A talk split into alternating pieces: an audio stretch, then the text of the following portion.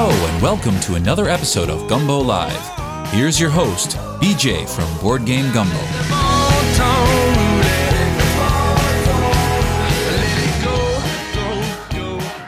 Hey, board gamers! BJ from Board Game Gumbo here, back in the Gumbo Pot. It's another episode of Gumbo Live, episode number 138. Gumbo Live is the number one Facebook Live talk show in League City, Texas, dedicated to board gaming. That's right, League City, Texas. Shout out to our friends Patrick Newman and Cindy Newman. They were listening to some Bullfog Brothers while Taco Tuesdaying today. I, I approve that. Bullfog Brothers, we can't beat that. So, our special guest tonight, I am super excited about tonight's show. Tory Brown, the designer of Votes for Women, a game we really enjoyed here in the Gumbo, and Kevin Bertram, the publisher of Votes for Women, who Philip Millman says is a really nice guy. I mean, is there anything more we need to know than that? We've got Tory Brown and Kevin Bertram coming in. A couple of quick show notes. Hit us up on social media tonight at Board Game Gumbo on Twitter or Facebook, and we'll be checking in with our questions in the chat today. But enough blather. Let's get right to our special guest. First up, Tory Brown. Welcome in, Tory. Hello, thank you, BJ. It's so nice to be here. All the way from Woodbine, Maryland. No, that's not right. DC. No, that's right. Washington, DC. That's the Washington, one. DC. That's right. Checking in. That was, by the way, that was some shtick we are doing there. Uh, uh, I saw Patrick checking in. Happy, happy Taco Tuesday. That's right. Well, welcome in. Holy of days. And we've This- got Kevin from Fort Circle. Welcome in. How's it going? It's going fantastic. Thank you guys for ch- checking in on Gumbo Live. I love talking games with people like Tory and Kevin. And but even though I know who you guys are, maybe some of the people in the chat might not. So Tory, why don't you go first? Give us the elevator pitch. Who is Tory Brown? Not know who I am. I am Tory Brown. I am the designer of Votes for Women, a card driven game about the American women's suffrage movement and the ratification of the 19th Amendment. This is my very first game, and I am incredibly excited to be here to talk with you about it. It's published by Fort Circle Games, and you'll hear all about that in a second. Um, when I'm not designing my very first and super fun and pretty game uh, about the suffrage movement, uh, I live in Washington, D.C. I work in politics, which may not be surprising if you see the theme of the game. I root for the Washington Nationals, which used to be a lot more fun. I've got two The cats, Nats. a husband, and um, I, I'm, I'm about to turn 40, and it's very exciting. Hey, Patrick's got a question for you already. Do you ever hang out in Old Town Alexandria? I don't think he's referring to Ellick, Louisiana. I think he's talking about someplace else. No, Old Town, Louis, uh, Old Town, Alexandria, Virginia is Ah, a okay. beautiful spot right on the waterfront. Um, amazing main street, lovely restaurants, great shopping. Um, it's I, I get down there as often as I can, Mm. which isn't as often as I should. Old Town Alexandria. We're gonna have to check that out. Kevin, have you been? Uh, I have. Um, although you usually need a passport to cross the Potomac River to go into Virginia, sometimes it's worth it. So passport and all make sure all your shots are up in Yeah, order, absolutely. right? Malaria, papers. everything Yes. else, right? Yeah. yeah, yes. sure. It's really lovely. Um, my, my name is Kevin Bertram. Uh, I am the owner of Fort Circle Games. Uh, Fort Circle is actually named for the string of defensive forts that uh, protected uh, our nation's capital during the Civil War. And uh, I'm uh, the designer of Shores of Tripoli, and uh, I'm an old friend of Tory's, and so I'm so glad we got to work together on uh, Votes for Women. And both- I'm not just I'm not turning 40. Um, Ah, okay. Yeah, me you neither. tread that ground long ago. Yeah, seen that. We saw that milestone already, Kevin. So we actually have something in common. I was just thinking, and, and correct me if I'm wrong, because you guys are the historians, not me. DC is similar to the area I'm from because it used to be a swamp, right? Didn't, if I remember right, in the in the early history of the capital. No, that is that is lies. It is specious lies that Washington used to be a swamp. Um, you know, politically, sure, whatever. uh, but there's uh, marshland actually, and- Marshland. which is okay. ecologically distinct from swamplands. Well, But it's, uh, we're proud people of want to believe it, right? We're proud of our swamp down here. You know. Swamps are incredibly like important natural ecosystems. There's nothing to be ashamed of except the Washington D.C. part. we're trying to rebuild ours because they're great for hurricane, you know, protection and great for the uh, coastlands. So we're trying to get ours big. So Patrick brought up that because he said there used to be a really cool pub called Ireland's Own that was fun to hang out in. Anybody familiar? Maybe. Nope. Maybe. Sorry, Patrick. Maybe, Uh, Did he run him out of business? What happened to what happened to Ireland's own? Patrick drank all the Abita root beer and they went out of business. That's probably what happened. It's So impressive. Put that on a resume. Patrick Newman loves the historical games. I've got a couple back there that he's big fans of by our friend Jason Dinger. I don't know if you guys know Jason, but he designed Crescent City Cargo and he designed uh, Captains of the Gulf, two games about our um, our area down here in Louisiana. So I'm in a Facebook group with him, so that's how I know him. okay, yeah, it's got a new one coming out uh, next year or so called the Acadians. Very proud of that one. Can't wait to see that one. So. Christopher Brown checking in. Thank you for checking in, Chris. If you have any questions for Tory or Kevin, hit us up. That's Yeah. my dad. Oh, is it really? Well, Hi, Dad. send him the link if he wants to join the show. we we've got room if he's got questions. That is that really your dad? Wow, that's great. He's the best. Thank he you, He is refer- like um he's helping me set up a lecture for a university uh, down in Wilmington, North Carolina, where he lives. Um, he's been a super champion of the game, and it's really nice to see him here. Thank you, Dad. All right. So we've got a couple other people coming in. We've got the Gumbo Overlord, who you have not met yet. Verla is here. Verla, welcome in. Hi guys. Hey, Verla. Verla, Nice we're to meet checking y'all. And Steve also, who you got to talk to in the pre-show. Steve was one of the ones, Kevin, that got to play Votes for Women. So Steve and his friend Adam are going to have some uh, questions as we get closer to that part on on uh, Votes for Women. But I, I, you know, this game, this show is all about talking about games, board games, games that we've played recently. And one of the ones I'd like to hear from is Tory Brown. Uh, you you talked about playing a game called Holotype recently. So tell us a little bit about Holotype, if you don't mind. Sure. Holotype is a worker placement game. It's pretty light strategy. Uh, it is about finding dinosaurs and marine reptiles. We should be clear that they're not all dinosaurs. Um, essentially, it's a publish or perish game where you are a paleontologist, you have a research assistant, and a grad student, and you are visiting dig sites, you are going to the library, you are looking at other specimens in the museum, and you are um, trying to achieve personal as well as global objectives to um, publish certain kinds of, uh, of research. So, you know, it is, you know, academically nerdy in nature on about, uh, you know, dinosaurs and reptiles. And it was a lot of fun. I would say, you know, that light strategy was really nice. Um, and, you know, you're visiting Hell's Creek Formation and all these different dig sites around the country. It was a lot of fun. Um, and I think you play up to five or six player. And as you increase player, you flip over uh, the worker placement boards. And so it scales pretty well. Tory, I think you're getting in Patrick's wallet already. He says he's sold. Well, uh, have you have you heard of a game called Votes for Women? If you're gonna buy just one game, Get I that have a- game first, Patrick. Then talk about But- Holotype. Combine, is- save on shipping. So Jared and I got to play Holotype, uh, Holotype Mesozoic North America. We played it live on on our, on our Twitch channel. Uh, we actually enjoyed it. It was, uh, like you said, it was on the lighter end of the scale, which doesn't bother me. Hey, look, I've got thousands of Ticket to Ride games and all those. I I like actually like games.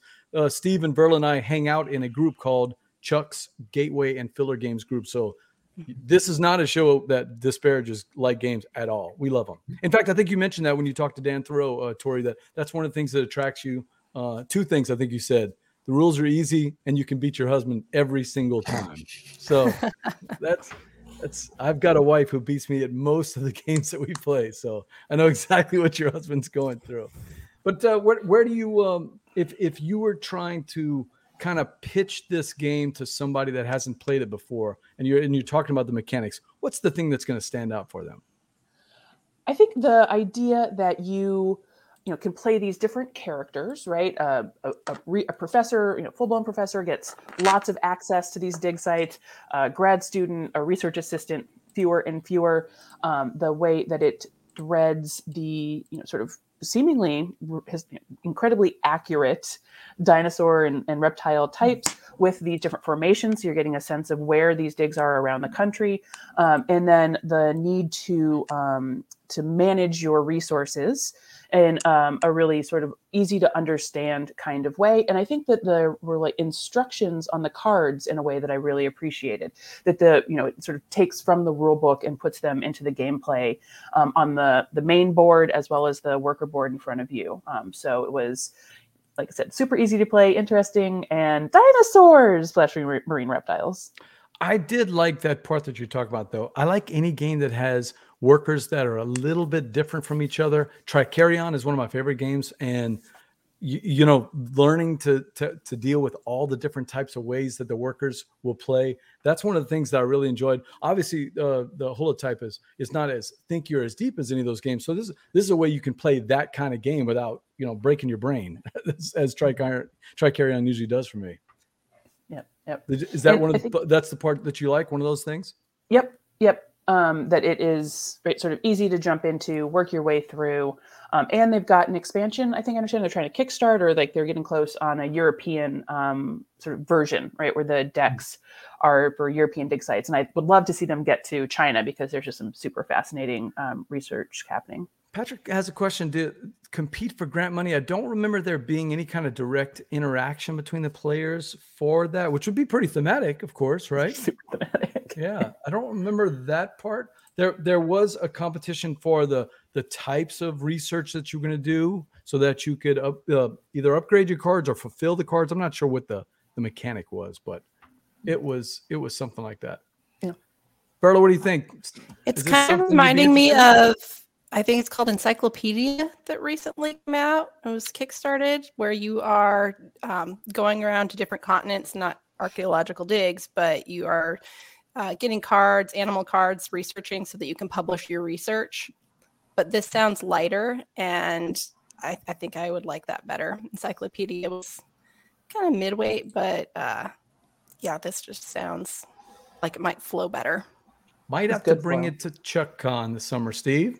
What yeah, do you think? interesting. Um, I'm, I'm a college professor myself, so so long as this does not come with a a faculty senate or committee service expansion, I'm I'm all about it. I had to I had to keep playing the publish or perish card like Yeah. over and over and over again to try. No, I don't remember. That. I don't think there's that's in the game, but no, I really did enjoy it. And it's got it's got dice. Anything that you know there there it wasn't an automatic element for. I'm trying to remember what the dice do. Is that the resources that you're going to use to turn in the cards, or is that the direction you're going with the cards? Do you remember, Tory? I think it was the um, the kinds of fossils, right? There were like three tiers of fossils that you could accumulate, and you needed like two greens and a purple, or right. And so those were those cubes that you would then um, sort of amass to right, sort of push around once you so you could get to publish. Yep, we needed it. Sobo, Patrick Newman says. So we have a, a convention uh, called Southern Board Game Fest over here in Acadiana, Tory, and we, you know, it's one of those kind of regional cons. We get, you know, about 300 people, but uh, we do try to focus on having a nice curated library with lots of different things going on. So Patrick, and Patrick's one of our mainstays. He goes to the to Sobo. So yes, I will bring it if you want to play it. Might even just donate it to the library. Let everybody uh, get a chance to play No it. So that- comments on the spelling of Sobo, BJ. I should have said something. Ah, That's right. Yeah. on. no, that is actually how we spell it. We spell it S O B O. Uh, just just to make it quick. But you're right. If I had my choice, You want the EAUX and it all would that. be- it would Yeah. definitely have the EAUX. Themed And- to death. Anytime I say go to Sobo, you know what how I'm gonna spell it. That's right. There you go. But no, Sobo, we just say S O B O. Okay. Man, that's a lot shorter than S E A U X B E A U X. So, I don't know if you know, Tory, we're obsessed with that down here in South Louisiana. So Mm. I, I have heard. I am so glad you mentioned Holotype because I, I got to play it a couple times with uh, Jared. Probably need to get it back on the table because I'm, I'm having a little trouble remembering, some of the mechanics. But I do remember I remember enjoying it, and I remember there being really that it was one of those games where it was really competitive all the way down to the end, and I like those kind of games. So Hmm. I think we had Yeah. lost Kevin, but I think he's no, he is still gone. Uh, hopefully we can get Kevin back in there because we were going to talk about um, Kevin Con next, but he's not in Circle there. back. Yeah, we'll circle back to that. Let's see. We'll, we'll Fort Circle back. Oh, Let's see. It says his. I'm his sorry, you, uh, we didn't talk about this in advance, but prepare for pain. Oh yeah, yeah. groaners groaners deserve groans. hmm Yeah, it says so. Some Kevin, you have to try again because it says something about his device is not connected. I'm not sure. We may have we may have lost Kevin, so Okay. I'm not sure. Yeah. So, back, you know, talking about uh, Kevin, how did you guys meet? You and uh, Kevin Bertram. Sure. So, uh, in the year 2000, in the way back whens, before all of the children were um, were people, uh, I Mhm. was a freshman at uh, George Mason University and on the debate team there. And Kevin was helping with the debate team, having been a former debater himself. And so, um, I was a oh, I'm just I'm telling you now, Kevin. I'm telling the how we met. I'm telling the how we met story. Oh, good. so I am this incredibly um, naive 17. Pay Um, no attention. It's an idiot driving past our house. Oh, Okay, is, that, gotcha. is that New York City? Oh, nice. Okay. Yeah. uh, I was an incredibly naive 17 year old Kevin, a wizened elder in the debate community. Um, and uh, we, uh, you know, we helped out with the debate team and we stayed in contact. I worked for Kevin for oh, like a couple of years in between campaigns, which was a lot of fun. And again, um, you know, been friends, go to baseball games, soccer games, basketball, all sorts of stuff together. Um, and uh, you know, just I was super happy when he started Fort Circle and started working on Shores of Tripoli. It was something that obviously was super passionate about, and was incredible to watch the launch and how successful Shores of Tripoli was, how much people loved it, and it. I think I, I got the bug a little bit from that. So, Kevin, that's a good segue. Tell us about Fort Circle Games. So, you know, you have a catalog of two now. So, We've doubled our about it. output. That's right. Um, yeah. So uh, when I started, when I designed Shores of Tripoli, I started looking at publishers, and um, it was pretty clear that most publishers don't put the same amount of love into a game that a designer does. And so I was like, well, I might as well publish it myself, so I have you know the resources to support a game uh, like I think it should be. And so uh, that's sort of why I decided to um, publish Shores of Tripoli instead of have someone else publish it. And so uh, the pandemic certainly threw us off our uh, production schedule a little bit, a story I'm sure can tell you. Um, but now uh, we've got a number of uh, games lined up that we're pretty excited about. Um, I think the next two games that will be uh, uh, publishing one is called First Monday in October, which is on um, the history of the Mhm. Supreme Court Mhm. and then one is called um, the Halls of Montezuma. It's a sibling game to the Shores of Tripoli, and I have a co-designer for that, um, uh, uh, Gilberto Lopez. And I think I'm answering the right question, but to be honest, I was out of this uh, conversation for about ten minutes there, so I hope I'm answering No. what I'm supposed to be answering right now. So You, you actually you You're actually great. brought up something. So Steve and Verla, if you ever buy a Fort Circle game, and you should, one of the things you're going to be impressed when you take well, number one, it's got by the way, you have great boxes. The boxes are absolutely nice, thick, chunky, great boxes. Solid. But when yeah, solid. But when you open it up, this is what you're going to see. You're going to see a rule book, but you're also going to see just all this flavor stuff. Uh, you know how Philip wrote that that great thing in the back of the Watergate book where he goes through all of the Mhm. history of the Watergate stuff. You get the same thing here in the Shores of Tripoli. You get this just background information about it. It's got a letter. I, I don't remember because it's been a couple of years since I did the review. Kevin, you have to help me. There's a letter that that stares at you right when you get there. Maybe from uh, James Madison. I can't remember now. it's from Jefferson to uh, the Basha of Tripoli, and Okay. it's this, you know, it's that flowery early 1800s language that is really like super threatening. But you read it and it does, you know, it's like, oh, it's this flowery, my friend, please help watch over our ships. When actually it's like, we're coming to get you. And so it's a great letter. And that was a test. My my wife and I were talking about how like how can we really like engage students or people interested in history and so that was a test and when that test was went so successfully that's when Tory went full riot on uh documents to go and vote for women so Verla, you know, because you've played New York 1901 with me. You know that I just love when you open up a box and it's got just awesome little components. There's just something about it. I, I was playing a doesn't? game. I was playing a game. It was a Gentes, the deluxe fight edition, and I mm-hmm. had an unknown Dice Tower uh, reviewer walk by and he saw us playing and he's like, "Oh, is that the new edition?" I said, "Yeah." He said, "Ugh." There's nothing different from the first one. I just like the first one. I was like, yeah, well, we could have played with just a poster board and and markers. You know, I mean, and it's true. You could play votes for women just with a poster board and markers. But how much fun is that? We're board gamers, right? We like the bling. Actually, we- Kevin We Kevin brings we the did bling in the beginning. games. Oh yeah, that's Yeah. true. True. That's true. It's Jay Bell always tries to get me to play prototypes, and I do. Jay, I love playing your prototypes, but man, I, all I see is white pieces of paper and car, you know, handwritten numbers. I'm just, I'm just such a. I'm more of a visual person. I just don't see. I don't see the game when it's just little components like that. I really do hmm. struggle with that. So I've been doing some demos, um, which has been so fun. Um, there's a Game Castle franchise near in College Park near here. I was able to do um, a demo in uh, Labyrinth, which is the best little game store in the country here in Washington D.C.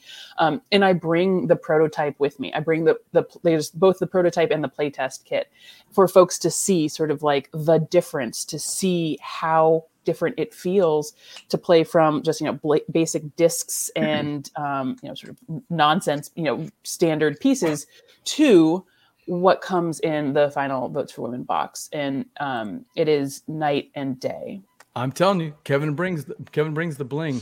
But I saw Steve had a question about in, in our little show notes about something that I didn't even know it existed, and then I, I kind of did a little bit of research. Kevin, tell us about uh, Circle DC, or as Steve calls it, kevin Kevin Kahn. Kevin Con. So, uh, I am actually shouldn't be a publisher. I should be a wedding planner because that's truly my calling in life. And, and so, uh, and then I also like um, hosting tournaments and events. And in fact, Tory and I ran some excellent college debates in the past, debate tournaments. Um, so I wanted to do something to kind of pull together um, all of the designers and the not only the commercial designers like Tory and I, but kind of the professional war gamers who work for the government and you know folks from the media, and then just people who like to play games, um, all into because there's such a concentration of folks here in DC. So we put together a little event. It was just over 100 people, but the uh, you know the designers there was pretty impressive. That picture you're showing there, that's Elizabeth Hargrave and Jason Perez that Tory's teaching right there. Um, David Thompson, Jason Matthews, Volko Ruhnke. Like you know, it was I like mean, almost an Steve, it's all-star like a who's who list here, man. Uh, Yeah. When your picture is taken by Jason Matthews, designer of, Tw- of Twilight Struggle, you know you've got a nice picture going there. Yep. So yeah, so it was a great event. Um, we held it in a, a Mason Lodge uh, that is extremely old and extremely. I mean, it was a cool place to have it. Although uh, I, I think it might have been a little tight for what our needs. It would have been great if it was only sixty people. So it was a little loud, but you know, we had a. I mean, got to see some great prototypes. Uh, we got to play Undaunted uh, Battle of Britain the first time that David Thompson was showing that off. Um, he and Liz uh, Davidson from Beyond Solitaire have a game called Night Witches, which, as a publisher, I'm very Ooh. interested in. And then, Oh, the um, Night Witches. That's fantastic. Yes, and then uh, I mean, I saw a ton of games. Uh, Dan Bullock has this outstanding game about being corrupt military contractors, which resonates in this area. And um, I played a game that uh, I'd been pitched on. So it won the the whatever some design jam where you had to put the game together in seven hours. And the between uh, Japan and Russia after the War of 1905, and I'm like, yawn, what a boring subject. But they convinced me to play it, and I'm, oh my goodness, this is an amazing game. So even though mostly I was administering the event, I get to play all these great games. I got to talk, talk to all these great design, designers. Um, National Public Radio sent a reporter over. They mostly were there for Tory, not surprisingly. And then um, our local glossy magazine, Washingtonian, was there, and that was super fun. And so, you know, trying to mainstream our uh, silly little hobby. And uh, so it was So, Tory, is it true? Should Kevin quit his day job and become just a full time convention planner? Was it a good time?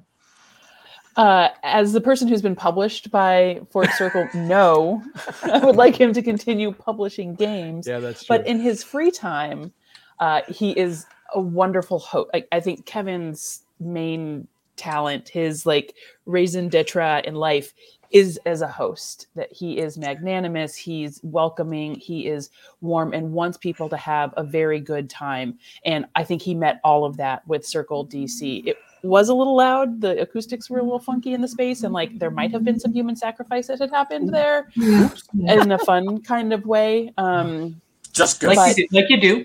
like you do. Um, but to bring that many amazing designers, folks flew in, right? DC has a great concentration of, I mean, you know, Jason Matthews, Liz Hargrave live here. Like there's going to be, you know, Right. um, strength from uh, the 202. Uh, but folks came in from all over and, um, you know, all these different games happening at once. And to just walk around and look at the different boards, the different components, there's a real nice range and I think it speaks to both the work that um, that war game hobbyists are doing and designers to you know, support different titles to expand the hobby and the community. There were you know there were other girls there, which was nice and doesn't always happen. Um, and so you know um, i think that and that is i think intentional to try to create more space for different kinds of voices different themes attract different people and i think that fort circle and uh, circle dc are a part of that important work That is some great stuff. We've got our we've got our little uh, con coming up in uh, Alabama this summer. Yeah, we And do. We've got we've got Sobo, but I'm, I'm hearing some good ideas that maybe we can steal. Steve. Oh, Stephen absolutely. Yeah, Absolutely. the wheels are turning. I would actually also recommend. Oh, I would recommend uh, having something that draws on the local area. So we had uh, Mitch Reed, who is a war gamer at the Pentagon, take a t- 15 person tour of the Pentagon, right? And Ah. that's something that Oh. I did is something we do here. We couldn't do it this year because it's closed, but next year the paul belmont house yeah, which was cru- well, Tory can give you the history more. It's an important location for women's suffrage movement. Unfortunately, it was closed this year.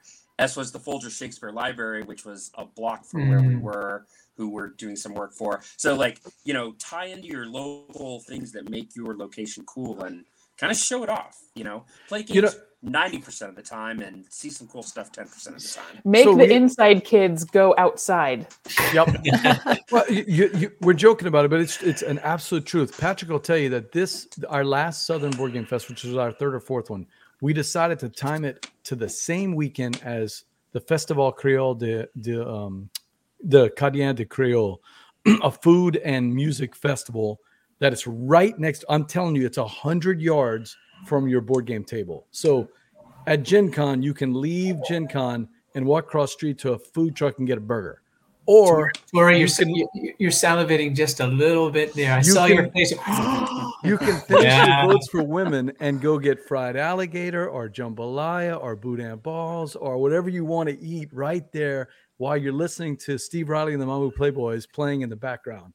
And Is it- I- is it the same weekend as gen con are you going to do that to me no, I'm not. It's Okay. uh it's the week after Essen. So when everybody gets back from Essen and they and they want to just do something Ah. nice and local. And uh as Patrick said, if you're a foodie, it's a foodie nirvana for Louisiana food right there. So we decided that when they moved weekends to the fall, we're like, what are we gonna do? You know what? We're just gonna postpone our con for six more months because the thrill of not having to because the previous uh, years we had to we had to DoorDash and waiter food in.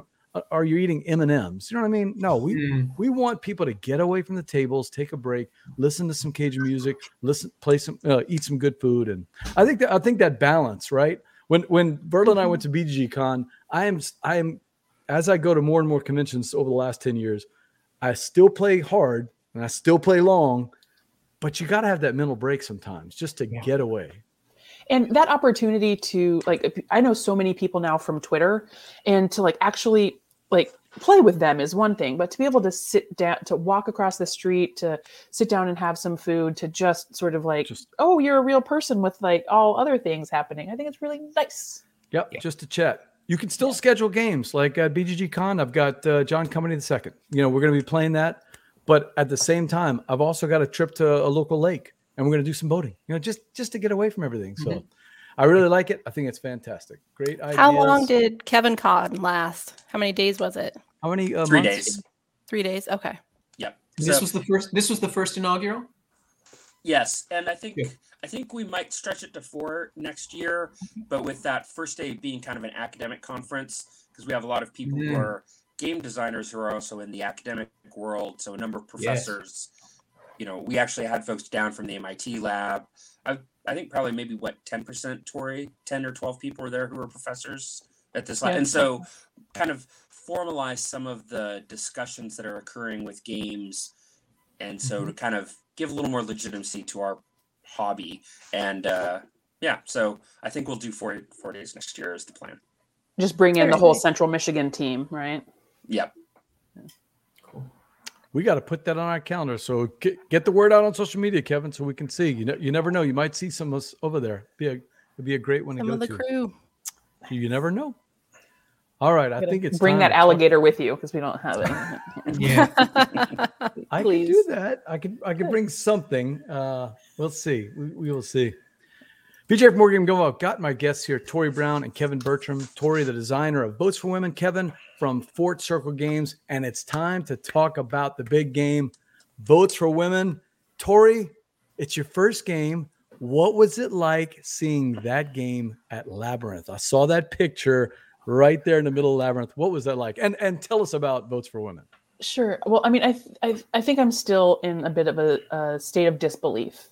It is hard to believe that this game that was in my heart and in my head for years is actually on other people's tables and shelves. Um, it has been, I, I didn't know what to expect um, from the release, and um, it has exceeded those wild non expectations. Um, so, um, Votes for Women is a game about the American women's suffrage movement from 1848 to 1920 and the ratification of the 19th Amendment.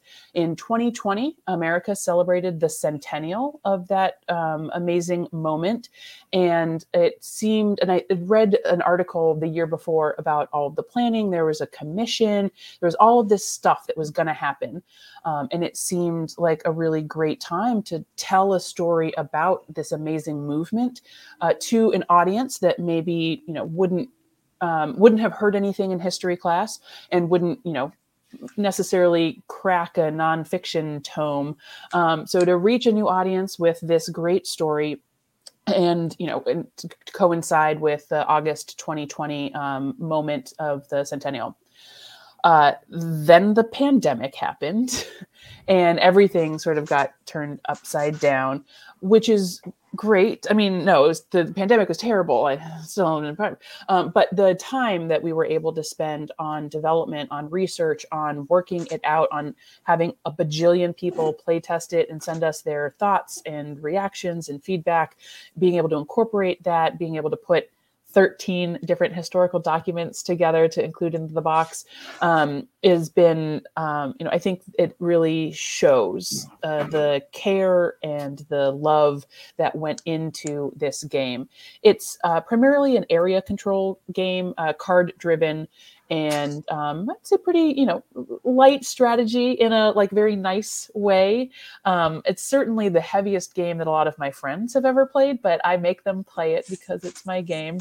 Um, the game is um, one to four player, two sided game. Um, I think it plays best one versus one, suffrage versus opposition. And, you know, they each have their own deck, and you drive through history as you're pulling these cards, and you're encountering uh, famous and not so famous people. You're encountering historical moments like the Civil War and then the 15th Amendment. You're encountering divisions in the suffrage movement. You're really feeling the story and feeling the push and pull that the suffrage movement went through as they were campaigning across the country and trying to get um, eventually the 19th Amendment passed through Congress. So there are two victory conditions for the game. Suffrage needs to um, to put uh, six columns into the congressional track and then um, build power across 48 states, since that's all the states that there were. No offense, Alaska and Hawaii. I think you're great. This didn't exist in 1920 when the um, the uh, amendment was ratified, and uh, suffrage needs 36 states three quarters of the the states to ratify that's what article 5 says of the constitution so that's what we put into the rule book and that means that The conditions built in right there, right? Right out of the Constitution. James Madison doing me a solid, helping me with the rule book. If you look on the all the way in the back of the rule book, he's listed as a co-designer. James Madison. His, his how to his how to play videos are the best. Yeah, Madison. They that's right. are they are? Um, so Hey, does anybody have a quill? We need to take the score down. I need. We got to fill out the score pad. Just have a parchment pad yeah yeah um uh, opposition only needs 13 states you know it's a lot easier to not do anything in america than to do things i don't know if anybody had noticed that um, but the asymmetrical uh, play i find super fascinating the decks are full of artwork and news clippings and primary source documents um, the map is really pretty I don't know. I really like. I really like it. I would love this game even if I didn't make it. So that's that's votes for women. Yeah, I was trying to look for the. I was actually trying to look for the cards. So, Kevin, what attracted you to this game? You, you remember how I told you that I'm not very good with prototypes. So I'm sure when you first saw it, it didn't quite. It didn't have the Fort Circle treatment yet, right? Well, What it- what that- attracted you to the game? So normally, you know, a designer works on a game and sends it to a. That's some awesome background. Nice one, Patrick, and his wife Dolly supplied the game night snacks. That's right. um, is actually Tory and I talked about the design before she started working on a design, and so I don't know when that was. Tory, maybe 2018. I mean, I know you had started 2019. Yeah, so Tory had started playing more games and getting interested, and you know she's you know deep into politics, understands it. She liked, really enjoyed Watergate, really enjoyed 1960, and so you know we had a conversation and you know i think she had had the idea and i started thinking about the idea a little bit too because of 2020 was coming up um, it's definitely i'm not trying to take any of her glory but like this was a discussion we had so there wasn't like a prototype that just came to me this, we talked about it and then she went to go to work uh, for a prototype But she I- told I Dan, was like you expecting it. described it, and you went, "I'm in." Like right Oh, away. yeah, what what, what was that spark? What what was that spark right away? Well, so I like working with Tory. I mean, that's just that simple. And so she could have proposed most anything, and I would have been excited about it. But then when, you know, we have an, I think that, I don't mean to get too heavy about this, but I think that, you know, historical, particularly wargaming, has always been sort of a male dominated space. And the opportunity to maybe expand that a little bit also really, I thought was kind of a, a good thing to do, a good move. Um, and it's also like I love 1960. I love political games, anyways. And I knew that with Tory's depth in the history and her attention to detail, and just you know having worked with her in debate and then in the business world, I knew it was going to be a great project. So I was like, yeah, yeah, we got to do this. So Yeah, and Tory, I've I've, re- I've heard the interviews. You don't shy away from the fact that this is a war slash conflict slash, you know, type of game, right? Yeah, it is. I mean, 70 years, all of these states, all of these people, all of this back and forth. I mean, Inez Milholland died campaigning for suffrage, right? Body counts is apparently what we need for a war game, right? Um, I do think, though, that nonviolent conflict, especially for political rights, it's important to have that kind of that uh, we understand that that war isn't the only way things are settled right that there are processes even as difficult and as daunting as something like a constitutional amendment um, that the conflict here is worth understanding and is good gameplay because it was not just like the suffragists were like yeah we want to vote and everybody was like we don't think so and they're like no we really do and they're like okay right? Like it was it was resistance. It was mockery. It was um, winning and losing and winning again right? And so you feel that as you're putting down the cubes in the on the map this kind of like was not unidirectional. It was not just happy go lucky momentum. It was fierce opposition at almost every turn. And you know that the the tension of that comes through in the game is i think a testament to a lot of research to sort of like get that history involved. And then i think you know a lot of feedback from our playtesters uh, you know, jason matthews who is the designer of 1960 making of a president similar game uses the, the electoral college as a sort of um, you know the, the mechanical structure behind the game. You know we use just a sort of simple three quarters to um, to one quarter count um, constitutional amendment ratification, you know, the just the the input the feedback that I got working with Kevin, working with folks to um, to make the gameplay as smooth as it is was um, just a really gratifying process to have this like I've got this idea, and then all these people help me shine it into what is votes for women now. Well, Steve and I love talking about history. I know Berta likes history, but we brought in a ringer. We've got Adam Mills, a friend of ours from the Chucks uh, group and I want to bring Adam in because he's got some good questions for you, Tory. Are you ready for some? You know, we do a lot of shtick on the show, Steve. but now we're gonna bring ready. In, now we're gonna bring an actual expert in. Welcome right. in, Adam. Oh, hello. Thank you for having me. I wouldn't necessarily say I'm an expert though. You're you're a teacher though, and I am not. I do have a history degree, but I am not a teacher. And so, Adam, I, I appreciate you coming in. You've got some good questions for for Tory and Kevin. Uh, yeah, I'm I'm so I am a special education high school history teacher uh, who focuses on trying to bring games into the classroom as much as possible and also share my love of gaming and convince other educators to use games in the classroom. Um, I've you know been served on panels at uh, PAX Unplugged and PAX East, New York Comic Con, uh, discussing why games should be in the classroom. Um, and one of the things that I, I like to focus on in my, I guess, my first question for you is um, through votes for women, and I guess you know games in general.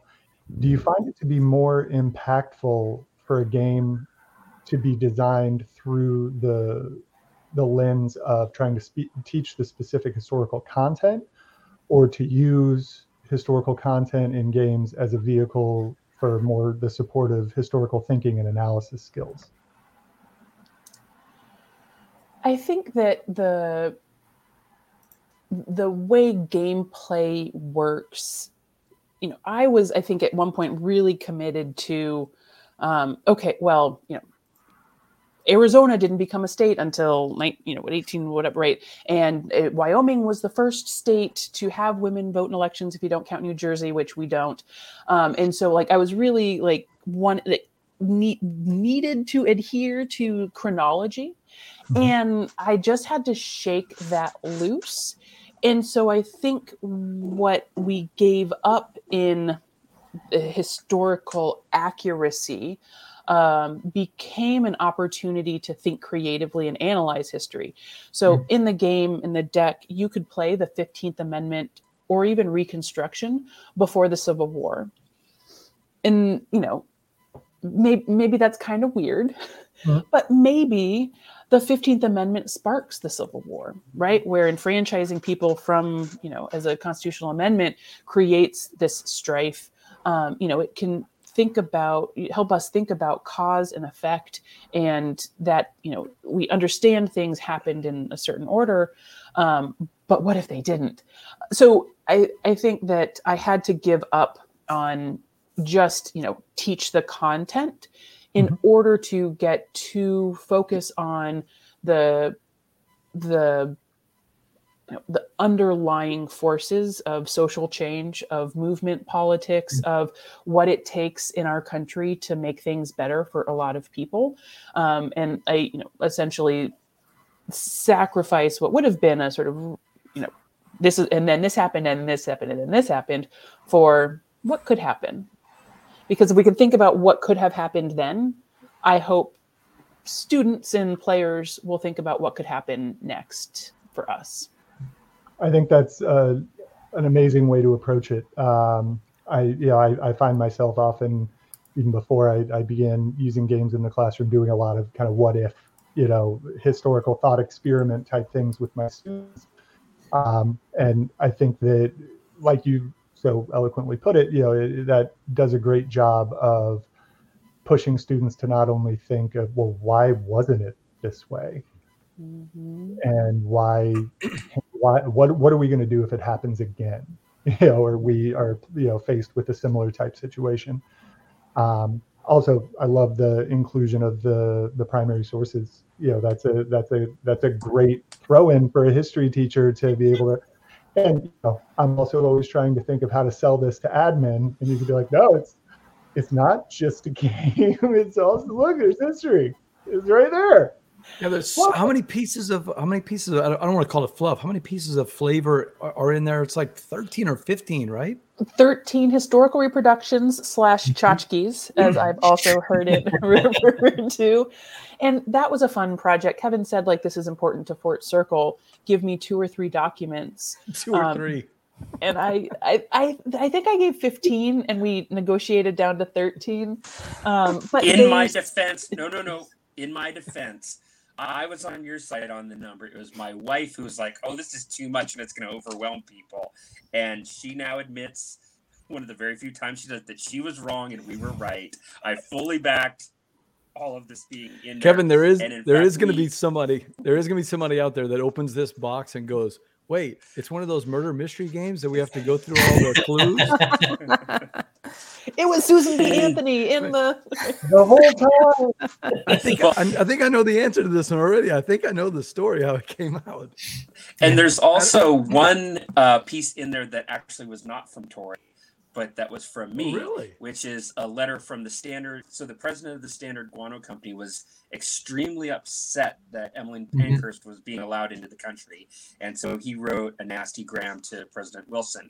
And the reason I wanted that in the game is because we will be publishing a game probably in 2024 on the guano trade called Guano Guano Guano, and I like the fact that almost every game we have has it, or that we're planning has a tie to another game. So, like the Shores of Tripoli has Thomas Jefferson in it, who is also in the treason trial of Aaron Burr, and you have Frederick Douglass, who is in Votes for Women, Mhm. is also in uh, the Halls of Montezuma. So, right, like how there's these, even though these games are wildly different wildly different topics, there's these interconnections. And so, this is the Guano letter is our connection to the Guano game to Votes for A- Women. Adam, It is- it's it's the FCU, also. Adam. It's the Fort Circle universe, right? I mean, the FCU. That's you got to go with that, Kevin. It's the FCU, right? Yeah. Absolutely. It's going to end up taking up the, the back row of many, many classrooms. Yeah. Yeah. So this Yeah. is one. This is one you you could see using in a classroom since two or four people could play, but Tory, to me, Adam could have people watching the game and enjoying it just as much. I, I like these kind of games because when you watch other people play games like this, you actually have just as much fun as the people playing mm-hmm. because it's sort of like a little movie you're watching, right? It is. And you'd be like, hey, like, let me see that card. And you're looking over these documents. I've also played it two sided, where you could have a group of four or five, right? Like having a, jo- a group discussion about do we play the, the event on the card? Do we campaign? Do we lobby? Do we organize? And so you're really sort of like weighing, like campaign or like activists have to weigh. We have limited resources. We have a lot of decisions. What's our strategic advantage? There's math in the game, right? As you're considering what are average rolls versus what might be dictated on the, the card. Um, and so I think that there's a lot of different options for, you know, how you would focus. There's a, a school or a, a university in, um, in Indiana that like a, a class on progressive era history. And um, sh- that professor used the game, I think, and again, divided the class into half and they sort of worked on it together, which is amazing. Yeah, that's. I mean, as you were as you were talking, that's kind of exactly how I envisioned it. So I, I mean, again, kudos. Um, my only other question was, and we, you know, you kind of spoke to it there in terms of there's going to, be you know, there might be some math skills involved, definitely some uh, some group dynamic things happening if it, if it's played in that way.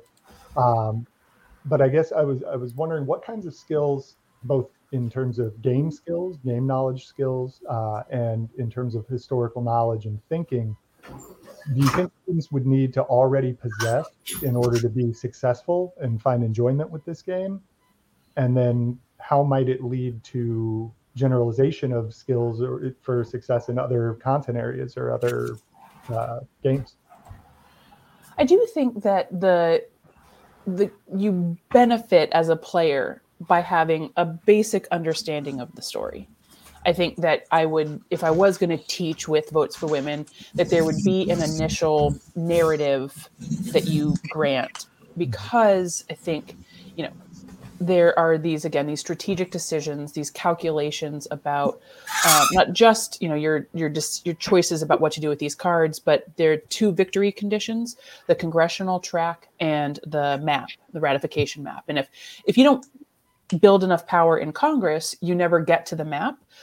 But if you build power in congress too quickly you get to the map and it really ties a lot of opposition strength.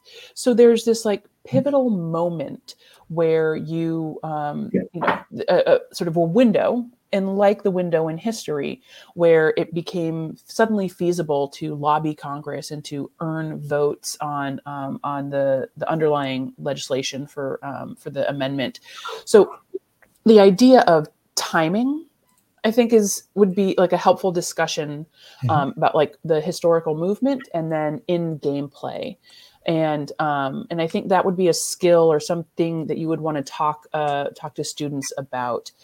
I do think that the um, you know, understanding social forces, uh, you know, racism is a component of this game because racism was a component of suffrage history, because racism is a component of American history. Uh, mm-hmm. xenophobia as well. And as immigrants are moving into the country, uh, both suffragists and the opposition were using people's fear of immigrants to mm-hmm. say, well, give us the vote or don't give anybody the vote. We don't want, right? Um, and so understanding, you know, that power in this country has always sought to preserve itself and has used some really unsavory means um, to do so. I think is also then, you know, if you intro it, play the game, and say, okay, what happened when that xenophobia card or white supremacy in the the suffrage movement um, came in and came about? I think you know helps. I hope un- you know understand again that like protesters in 2020 didn't invent this thing called white supremacy and start complaining about it, right? It's been wedded through um, ev- everything in this country, and that that is why we need to be able to talk about it. And unless we can reckon with our past, we can never improve our future. Again, this sort of forward-looking, what do we do? Who in you know, who do we include? Because the suffrage movement, very famously, or maybe not famously enough, did not want to include a lot of Black women in their struggle. Clubs were separate, right? There was this segregation even in the movement, and um, and what could have been different if the suffragists had rejected that kind of segregation and white supremacy? What if you know the movement itself in 1920 said okay we've done this amazing thing in, in the in the constitution. What are we going to do in the south about jim crow laws and about voter suppression? And instead they just sort of like gave up or focused on the era and so mm-hmm. Being able to talk openly about that which i know not everybody mm-hmm. can not everybody lives in a state where we can be honest mm. and that's just how that is um, but i think that there's um, you know equipping students with facts yeah. um, and helping them think about the present um, is really powerful. You know, is that is that one? I have it on the screen up here. Is that one of the reasons, if I remember right, why you have both purple and gold colors uh, for one side? In other words, the two forms of power that that it was. Well, t- you know, t- maybe tell the audience about that. Why, why you chose purple and gold? In other words, two distinct powers, whereas the other side only has one color cube to worry about.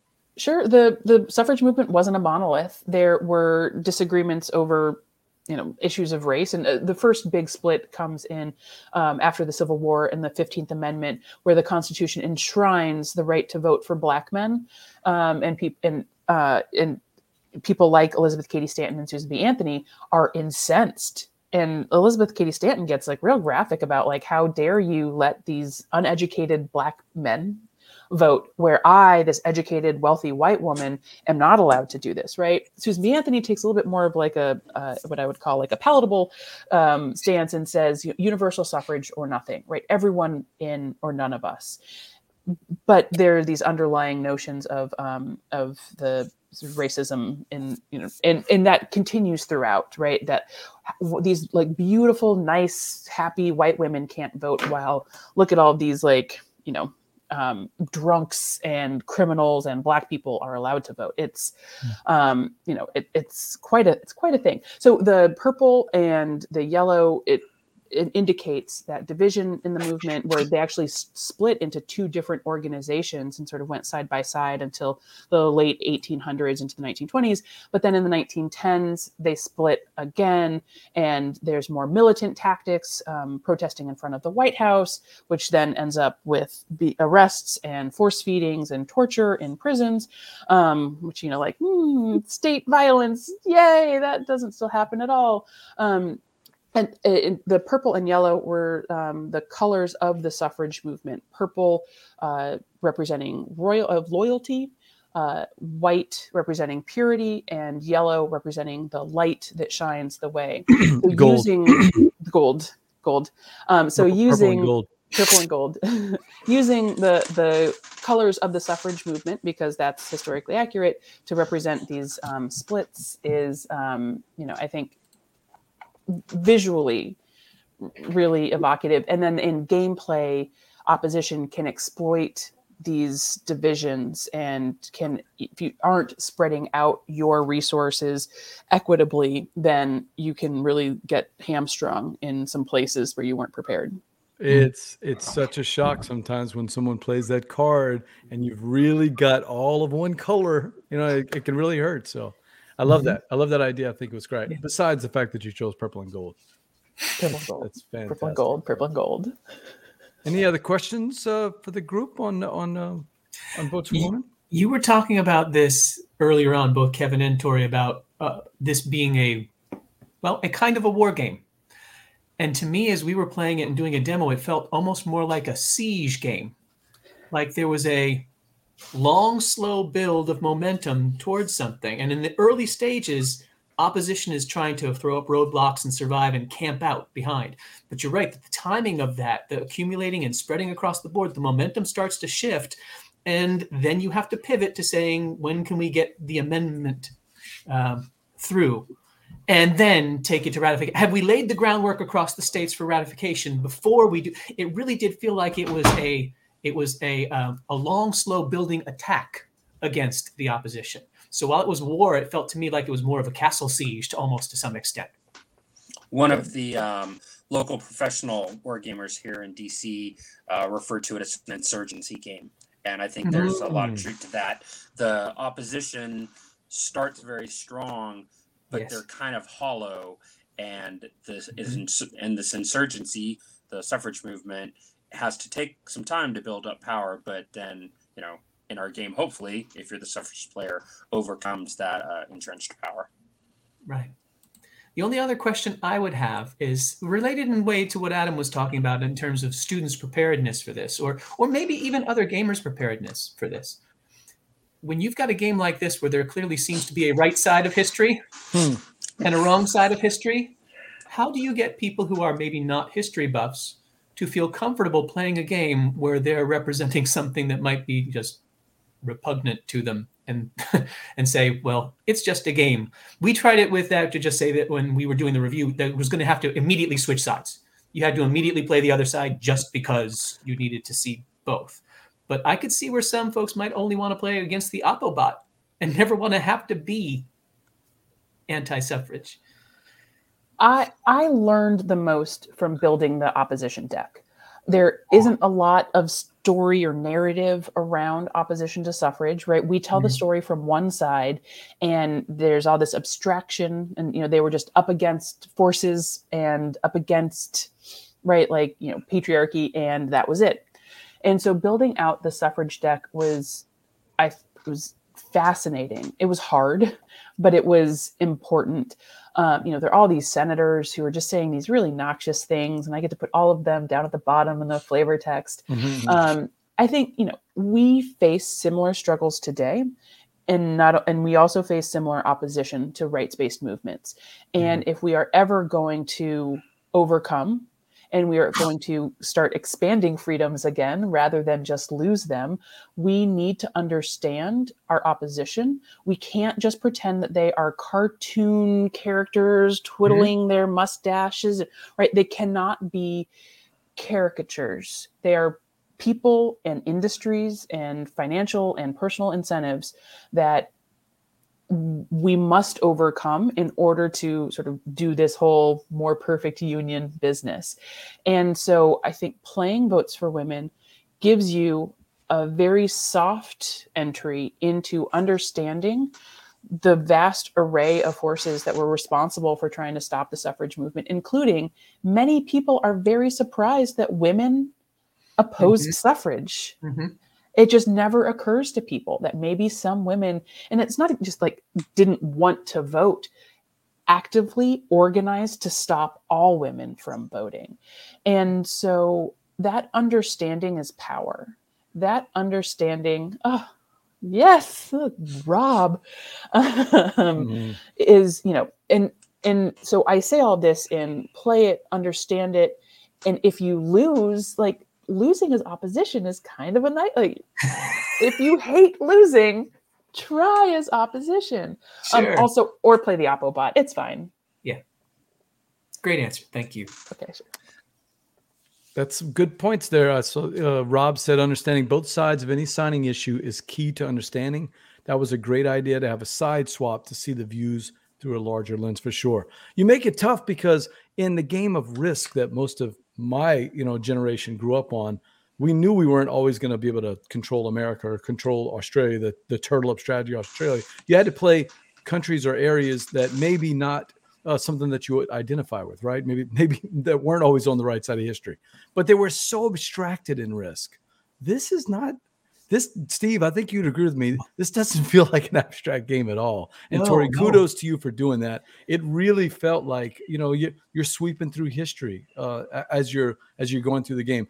Now, I want to play the game more, uh, or even watch people playing it because, like you said, sometimes you do get caught up on just check marks and purple and gold cubes instead of that awesome flavor text you have. So it'd be fun to actually watch Steve and Verla play this and go at go at, uh, at each other at uh, ChuckCon, you know, and then I can just kind of watch the movie. You also get to know people in a in an odd kind of way. It was where am I going to put these cubes? Oh, I, Ohio. Like I hate that state. Or oh, like you, like people tell you Yes. about themselves Right. while they're playing. "Oh, I'm from Michigan, so I got to make sure Michigan does my way. It's fascinating. I love it. I love I didn't understand because I saw New York there and I went right north and I kept looking for Montreal and I couldn't find it. It's there. So, so I thought It's maybe there. there's something wrong with the map. So This, this, this anti-North bias of yours, BJ, you're showing you're showing your true colors, and they are It's not. my- They are not purple and gold. They are not my- purple and gold. it's my ignorance. You know, you get above the Potomac Canal and I don't I don't know what's going on up there. So I- I don't get up there enough. So yeah, fantastic. Uh, Patrick says in the framework of a game, if he has to play the bad side, he's going to just play to win. You know, because essentially we are playing games, so we have to remember And- that, right, Tory? that was my assumption. Uh, Kevin and I met as you know in the debate community where you argue every issue from both sides and all of the sides, and that arguing that global warming is good for blah blah blah whatever the you know oil industry said is reason. It's just part of the game that you play. I've been surprised at how emotional people react to playing opposition. I, you know, uh, maybe like you said, in a lot of you know games where you're playing World War II or the Confederacy, it's abstract. You are moving tanks or battle, you know, drawing battle lines, and it's not about what's underneath all of that conflict. Votes for women is the con. It is about what's underneath. It's about the morality and our sense of justice. And I, I guess it's nice that people don't want to play opposition, but they should. They should play both sides. Or they can play the Oppo bot. It's fine, whatever. Watergate is one of our favorite games. And look, you gotta, you know, you don't want to, but once you're playing Nixon, it's not like at that point you feel like it. You just want to Mhm. win, like in chess, right? You're just, you know, Mhm. you're playing chess. But at the Power. same Wait, wait. time, Nixon's the good guy in that game. yeah, yeah, that's the baby that We'll have to we'll have to duke that one out, uh, Kevin. But you know the, that is the good thing is while you're playing the game, you're playing to win, as Patrick said. But you have the game and you look at the game and you study the game and you look at the cards and you can't help but pick up all the, the history behind it. So kudos, Tory. I think it's fantastic. Thank you. I think it's fantastic. Yeah. Any other questions? If not, this is a board game show, and you know what that means. Adam, are you hanging around for the board game show for the for the game party? You got to go. I gotta go. It's getting a little late here in New York, and I still have to teach tomorrow. Yeah. All right. all right. Speaking of Well, which, before Adam goes, I just dropped the, the link to Millsocracy, his site in there, and you'll know that you'll appreciate it that the tagline is teaching through geekery since nice. 2005. Love it. So Well, Adam, thanks. We played games together. It's funny, but we've never actually met, so it's nice to have you on the show here. And thank you for the Thank you. very Thank you. thoughtful question. Questions. Thank you, thank you, and I can't I can't wait to get my hands on a copy. Thanks. Oh, the gumbo bump. Did you hear that, Kevin? here it is. Ching. Cha-ching. All right. All right. Thanks, Adam. We'll see you later. Thank you. Have a great night, everyone. Good night. See you, Adam. All right. Patrick Newman checking out too. Thank you for all the great questions, Patrick. And Wayne, All right, you got to check this out. You will never be disappointed by the bling you get in a Fort Circle game, and you get the bonus fantastic gameplay. So, Mhm. but Steve, this is a board game show. Tell It me, and Verla, what we're doing tonight. What are we doing? Well, tonight we are going to do a history-ish themed version of the Boudin Bowl. We have created um, between BJ Verla and I, we have created a little draft of games where we created four categories that we were picking from. And those four categories, we'll take you through them one at a time. But what you're going to listen to is, is us give a little pitch to you. We'll try to keep it to maybe 20 seconds to really keep it popping along. But we're going to tell you what the category is and why we picked the game we did. And then our esteemed judges, Tory and Kevin, are going to pick winners in the category. Whoever and, they and the chat crew can influence them, the right? chat group can influence them. The chat group, the chat group might not get votes, but they certainly do spread their influence across the map. That's right. Um, so what they're going to do is put, try to pitch you, and if you if Tory likes one, that'll get a point. If Kevin likes a different one, that'll get a point. But if they both pick the same one, that one person's game will get three points. And at the end, we'll add them all up across the categories to see who picked the most history, history fantastical games. Wayne says he's in. All right, Wayne. All right. And uh, what is Evan? Evan is saying what? Quaxiquella. Every time. It doesn't matter the category. Best 17 player game. It's Quaxiquella. It's That's always a, the it's a answer. running joke on the show, Tory. BJ and Verla, do you have our, our doc open to remind I us of which do. games I we I did? do. Cool. I do. All right. So All right, I'll so start us, I'll lead you through the first category here, and then we'll we'll go through them in order that's BJ Verla me. We're playing Yeah. the Boudin Bowl. It's brought to us by our friends at Game Toppers LLC. Don't forget, make your game nights a showstopper when you play on a Game Topper. Steve, take it away. All right. Our first category that BJ Verla and I were picking from, from all the games we love, we we made the first category best map game. And we let that be defined however you want. It could be the most beautiful map, it could be the most unique map playing game, the one that you love the most, whatever it is. So BJ, kick us off with what was your map pick and sell Tory and Kevin on it. The Overlord's not going first? Oh, wow. Okay, good. I- Oh, it I was in the order of the uh, you picked first, so I was going to go through dra- uh, draft style. Topher. Shh, shh. Topher, that's not a good choice at all. Hopefully that's Um, the best choice. So I did pick one, and I picked it near and dear to my heart. It's a game that I got to play in its infancy, but I also got to interview the designer a couple of times, and he told a fantastic story about Captains of the Gulf. It's got a gorgeous map of the Gulf, and he built the game in honor of his grandfather, who actually was out on the water from Morgan City and shrimped and got crabs all of his life. It was a tough life back in the 20s and 30s. You know, wore his grandfather down, but he, you know, Jason almost cried saying, "I wish my grandfather had been alive to see what his history passing down to him and the love of the sea and the love of this map. No, Topher, it's not to scale. It's not a perfect map of the Gulf of Mexico, but Harald Lieske's art is fantastic in the game. It's got this evocative cover of the sea, and you really see it when you're looking at Captains of the Gulf. You're looking at the map, just like in in um, you you see this beautiful map here with uh, votes for women. So. I'm hoping to play the sentimental card right on number one with Boudin Bowl. But yes, If you if you win, Jason gets a point. it's all about Jason's grandfather, Tory. It's Jason's grandfather in the history. Okay. BJ's made his pitch. V, what you got? I have Concordia. Topher called it.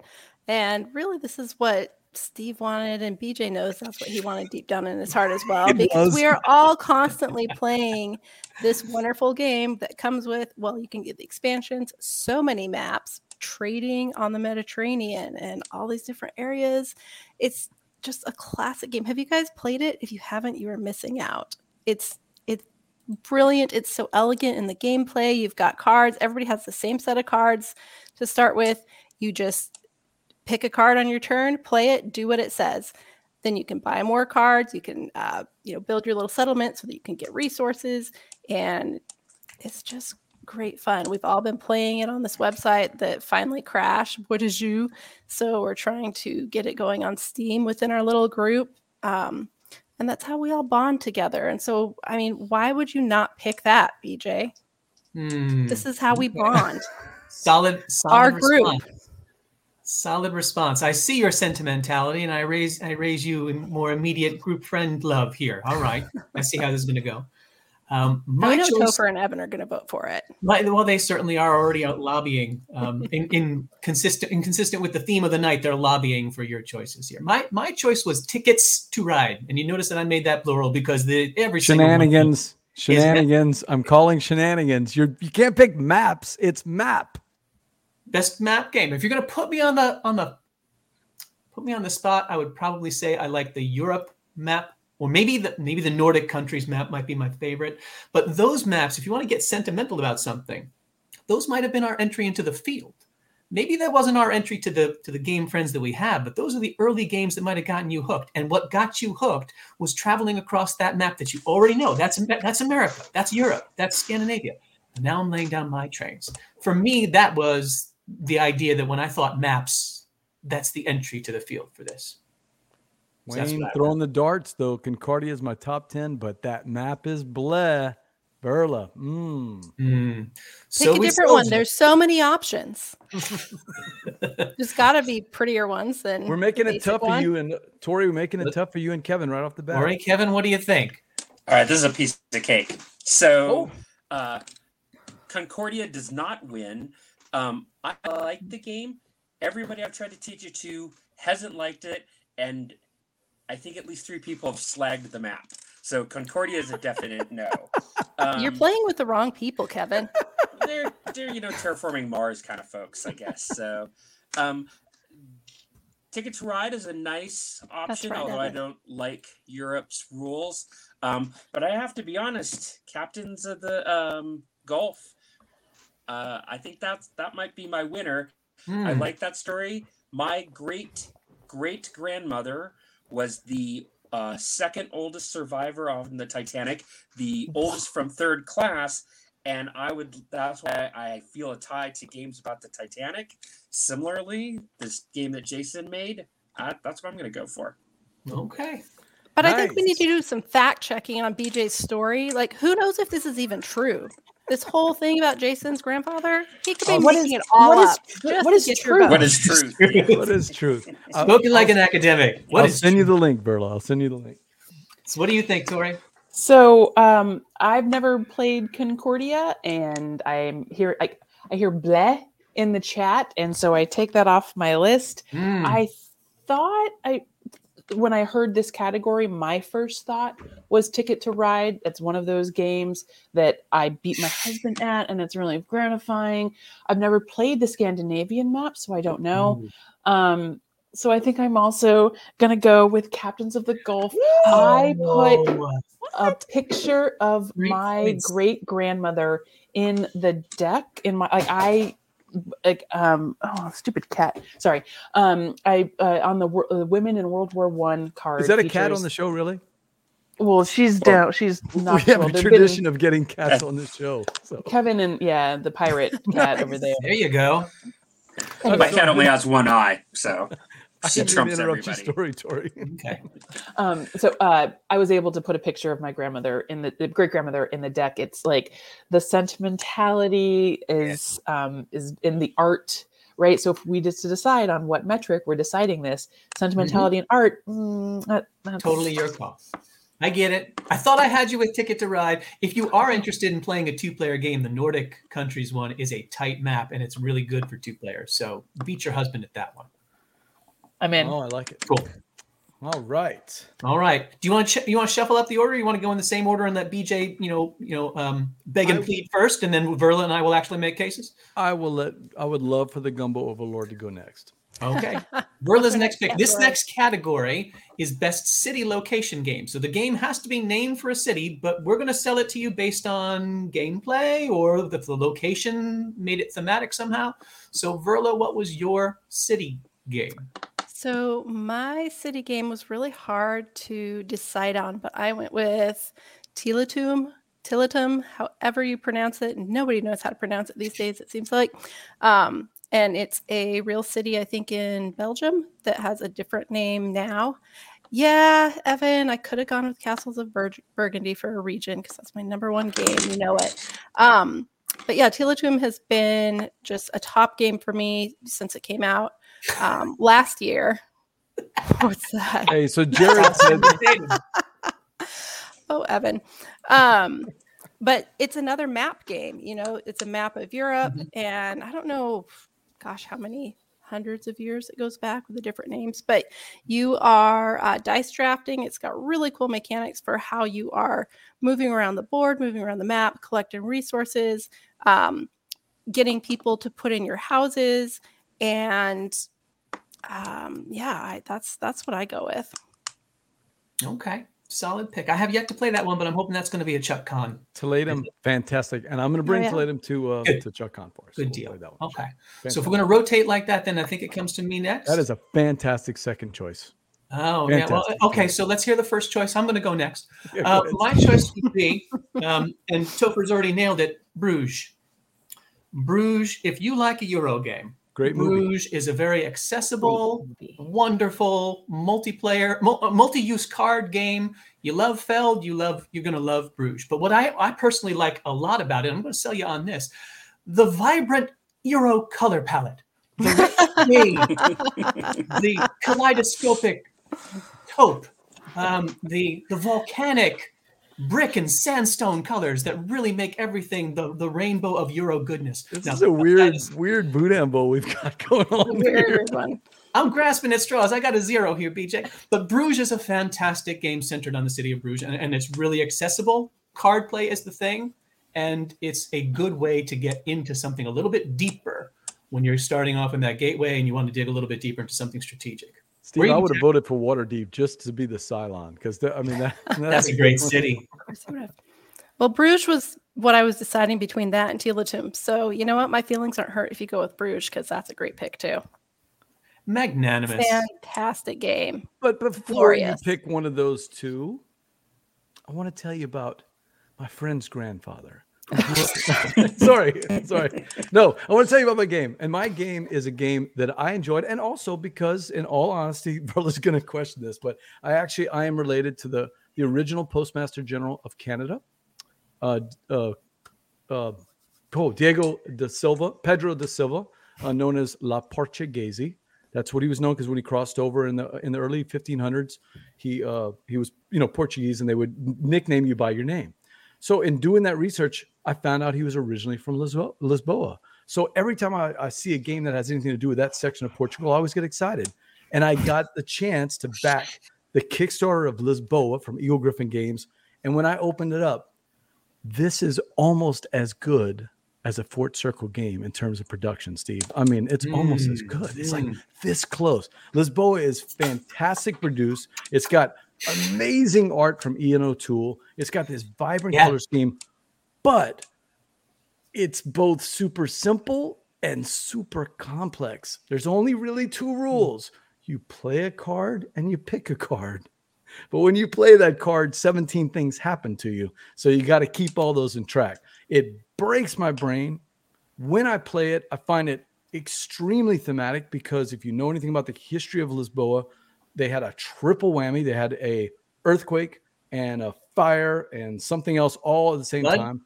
Flood, com- wh- wh- which all were related, completely leveled the city, city, but it birthed a beautiful new city that came out Mm. uh, and a art style man, manualista i think is what it's called. The the buildings were built after king manuel there in a military style because the only people that were left were the military who built the city rebuilt the city in a military style. So that's lisboa. It goes back to my my ancestor who struggled Tory to come across the ocean and and fought the, the wilderness of of canada and that's lisboa Not very Okay. uh, approachable though to newbies.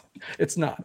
Bruges and Tiletum are far I'm- more approachable for beginner I'm curious gamers. to hear what they say though about. Uh, Okay. Oh, it's it's the truth. It's the absolute truth. Pedro, Pedro Garcia. Nobody Pedro, believes uh, BJ Silva. ever.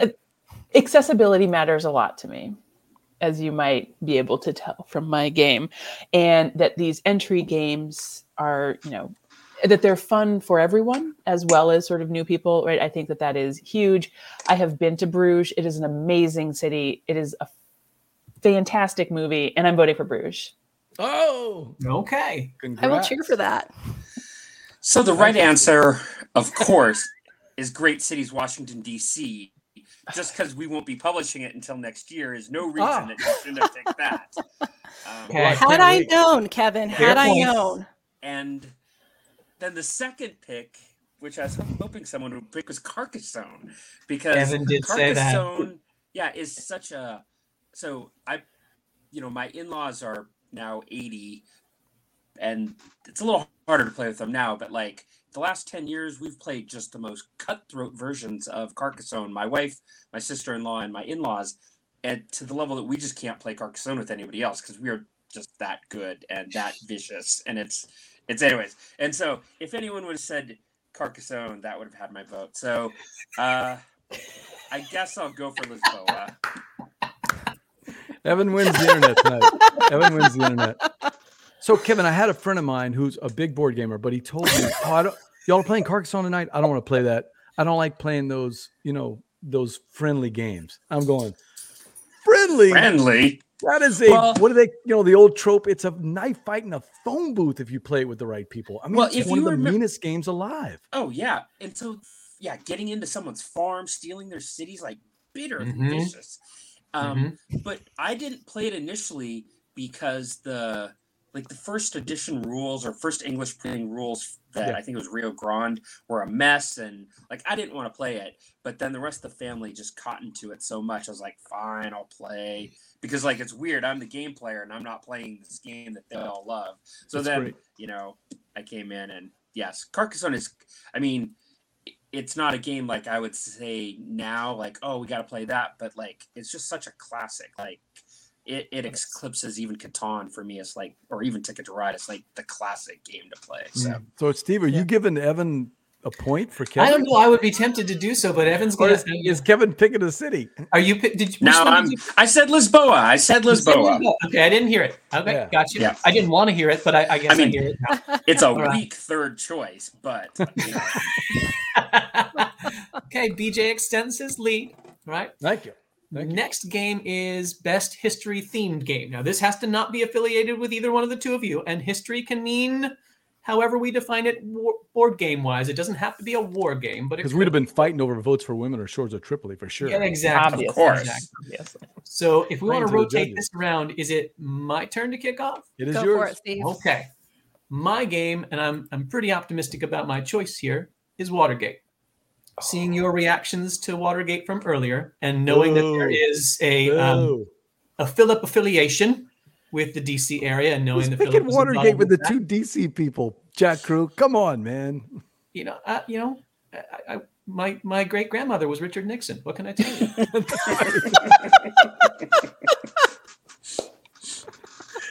Watergate, very solid choice, Steve. That's but a solid, I mean, literally tug of war, back and forth, playing for power and, and influence, and whether you whether you pick which either whichever side, it almost it feels a little bit easier to pick there because it seems like at that point I wouldn't mind playing as Nixon and th- and throwing myself into the villainy role if I wanted to do that because I could think about that as as role playing rather than being on the wrong on the wrong side of history perhaps. Um, but Watergate just really screamed thematic history game for me. Good choice. I uh I threw I threw a curveball in this one for y'all. Number one, it's my favorite city in the whole world, as Steve knows, New York City. And so I picked a game, New York 1901. And I could tell when I wrote it down in the notes that both Verla and Steve rolled their eyes. They're like, New York 1901? How's that a history game? Ah, You're wrong, BJ. You're so wrong. Ah, but that's because I've followed and befriended Chenier LaSalle, the designer. Even before the game came out, I was following the development of, well, not before it came out, before it won the awards, I was following the hmm. development of it. Chenier LaSalle, who's the designer, loves history and he loves photographs. So when he was making this game, and I think this is this is where Tori's going to be thinking about this because because it's similar to what you did with Votes for Women. As he's making the game, he created a Facebook page called Postcards from New York City. And what it is is he started collecting postcards of these amazing buildings at the turn of the century. And then he kind of put it out there. People started sending him postcards from all these beautiful buildings, not knowing that this is about a game. This is just one of those Facebook, you know, group type things if you go through those amazing photographs, you see the history of what I believe is the world's greatest city, Steve, New York City. You know, I'm a big fan. So That's, I, that's the thing you've said tonight that you're not wrong about. I had to pick Beautiful. New York 1901 because I think I think it is secretly a fantastic history game for anybody that plays Mm. because they're going to see these buildings and they're going to be interested in it and do like me. They're going to Google it and come up with that beautiful website that uh, Chenier has curated. So Okay. New York 1901. Well, BJ, you're wrong. When I saw that was your answer on the list, I was like, Really? oh, BJ, that was really good. Why didn't I think of that one?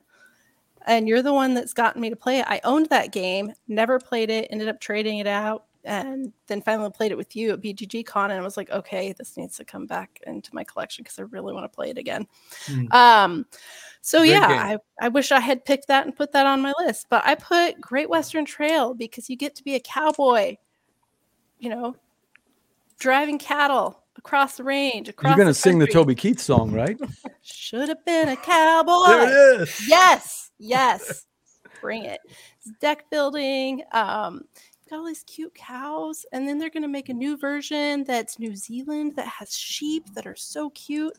Um, and you're just you're you know you're trying to get with the new version, the second edition of Great Western Trail with the cows. You've got these little baby cows. If you get card early on, and then you can trade them as you get to Kansas City, and they grow up, and then it's a teenage cow. It's kind of gangly and awkward, and then it's a big grown-up cow. If you get the highest one, then you get more points for it.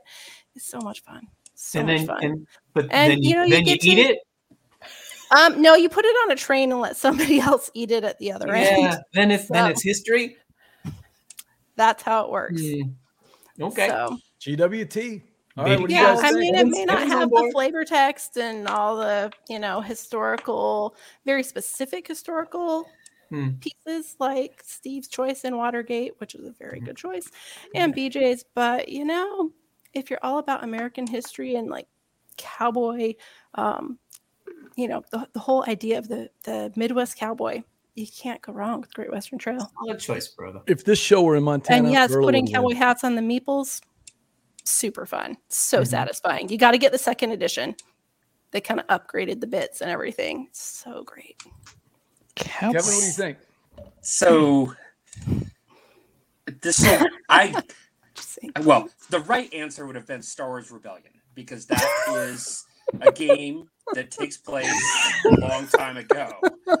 But In a galaxy far, far away. yes, um, and it, that's actually why we had it our at our convention was the only non-historical game we had there. Well, non-historical, of course, it's really a historical game.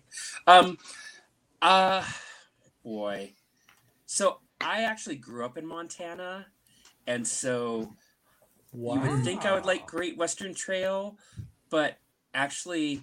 I don't, and I don't know why. It's some moral failing on my part. Um, You just seem to I- be against me this entire game, Kevin. I know. I've actually What have been I ever noticing done that. to you, man?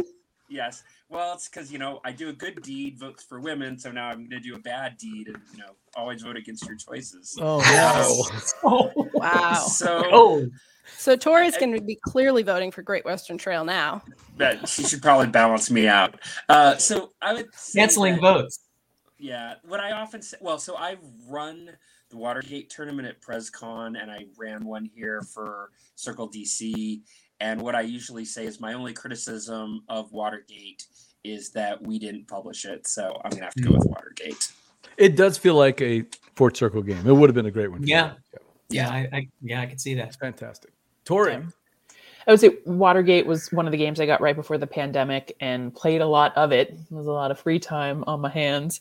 Um, and I think that's right. The tug of war, the being a villain, like it's all, you know, it's all, it's all right there. Uh, uh, I'm not from Montana, but I used to live in Kansas, which was cow country in Mm. Ellsworth, which is, um, you know, one of those old cow. T- they have Cowtown days, so I'm very connected with the history of um, of the the old West. I just watched Stagecoach tonight. Oh Um, yeah, Yeah, John, John Wayne. Wayne. Like what? A, Yeah, Yeah. Yep. sure. Yep. That, John uh, Ford. John Ford. Yeah. Ford's. Yep Yeah. it's it just got released on the Criterion Collection, and so Nice. um, the great great movie. So, um, and Panavision. Panavision, I and cows, and cows. Um, I think I think 1901 getting people to send you postcards sounds like kind of a cop out on research. With Great Western Trail. Thank you. Thank Tory. Oh, the cows take it.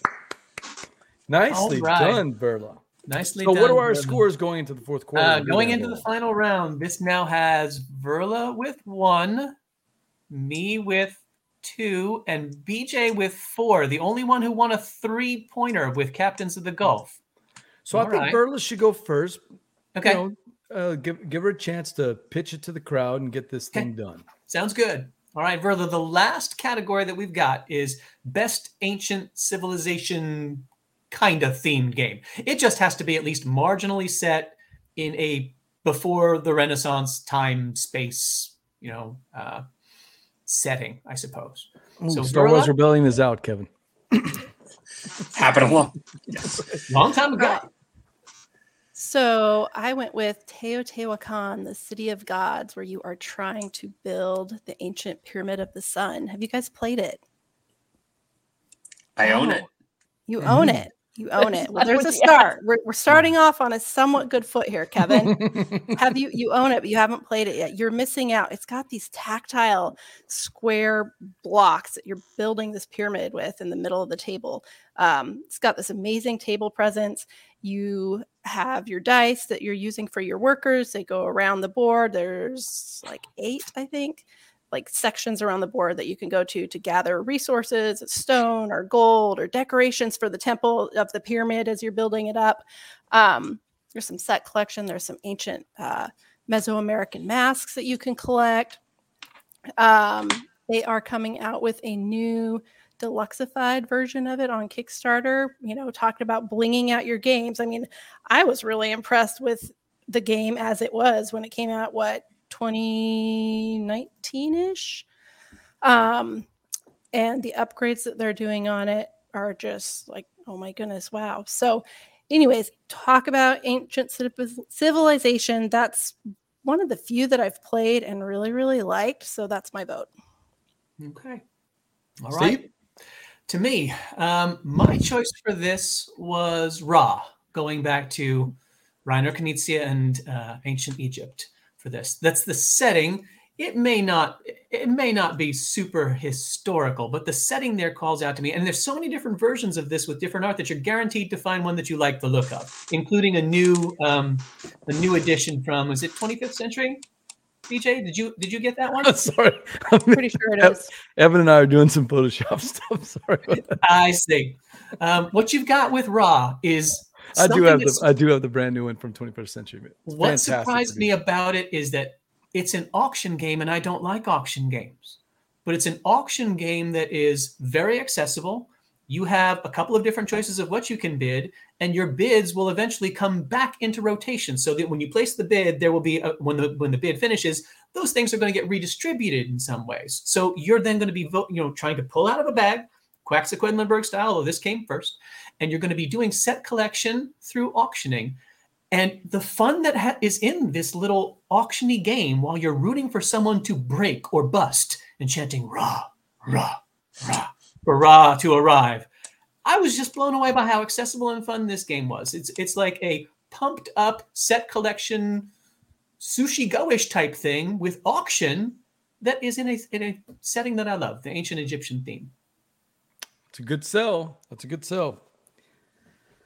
So I found out that Europeans have about 2% in some cases Neanderthal, Neanderthal DNA still left around.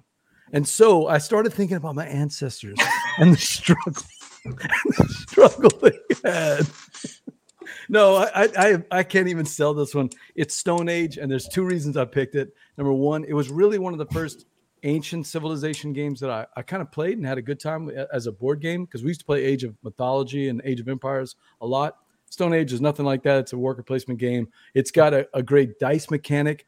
The the dice cup smells terribly when you first play it. It's got all those things that when I was first getting into the first getting into the game. I know. Oh, I don't this is know a why- winner.